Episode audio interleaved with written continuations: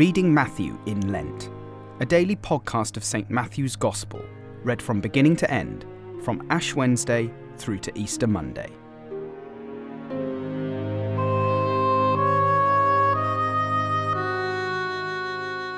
Matthew chapter 6, verses 1 to 34.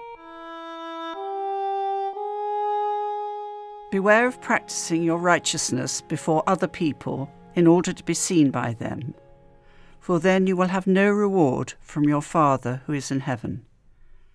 Thus, when you give to the needy, sound no trumpet before you, as the hypocrites do in the synagogues and in the streets, that they may be praised by others. Truly I say to you, they have received their reward. But when you give to the needy, do not let your left hand know what your right hand is doing, so that your giving may be in secret. And your Father who sees in secret will reward you. And when you pray, you must not be like the hypocrites, for they love to stand and pray in the synagogues and at street corners, that they may be seen by others. Truly I say to you, they have received their reward. But when you pray, go into your room and shut the door, and pray to your Father who is in secret. And your Father who sees in secret will reward you. And when you pray, do not heap up empty phrases as the Gentiles do, for they think that they will be heard for their many words. Do not be like them, for your Father knows what you need before you ask Him. Pray then like this Our Father in heaven, hallowed be your name. Your kingdom come, your will be done, on earth as it is in heaven. Give us this day our daily bread, and forgive us our debts, as we have forgiven our debtors.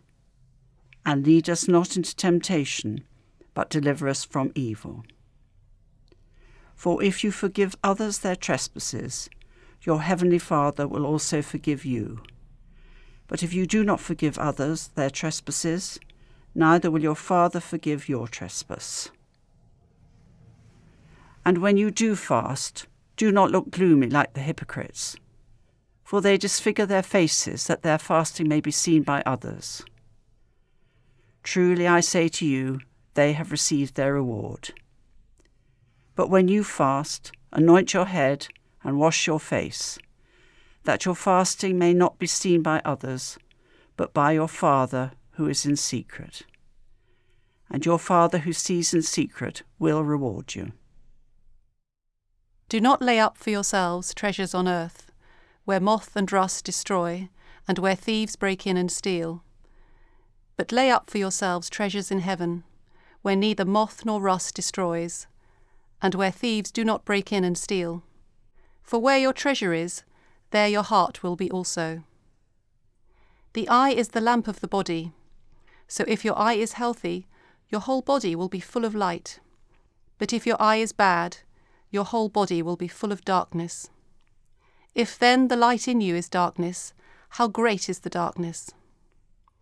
No one can serve two masters, for either he will hate the one and love the other, or he will be devoted to the one and despise the other.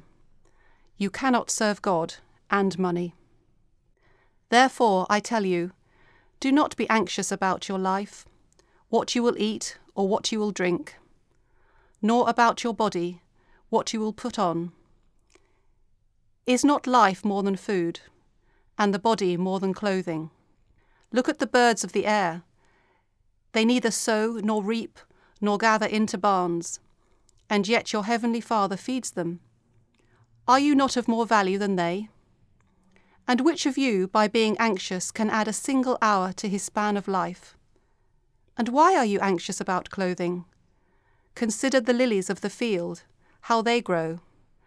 They neither toil nor spin. Yet I tell you, even Solomon in all his glory was not arrayed like one of these. But if God so clothes the grass of the field, which today is alive and tomorrow is thrown into the oven, will he not much more clothe you, O you of little faith? Therefore do not be anxious, saying, What shall we eat? Or what shall we drink? Or what shall we wear? For the Gentiles seek after these things, and your heavenly Father knows that you need them all. But seek first the kingdom of God and his righteousness, and all these things will be added to you. Therefore, do not be anxious about tomorrow, for tomorrow will be anxious for itself. Sufficient for the day is its own trouble.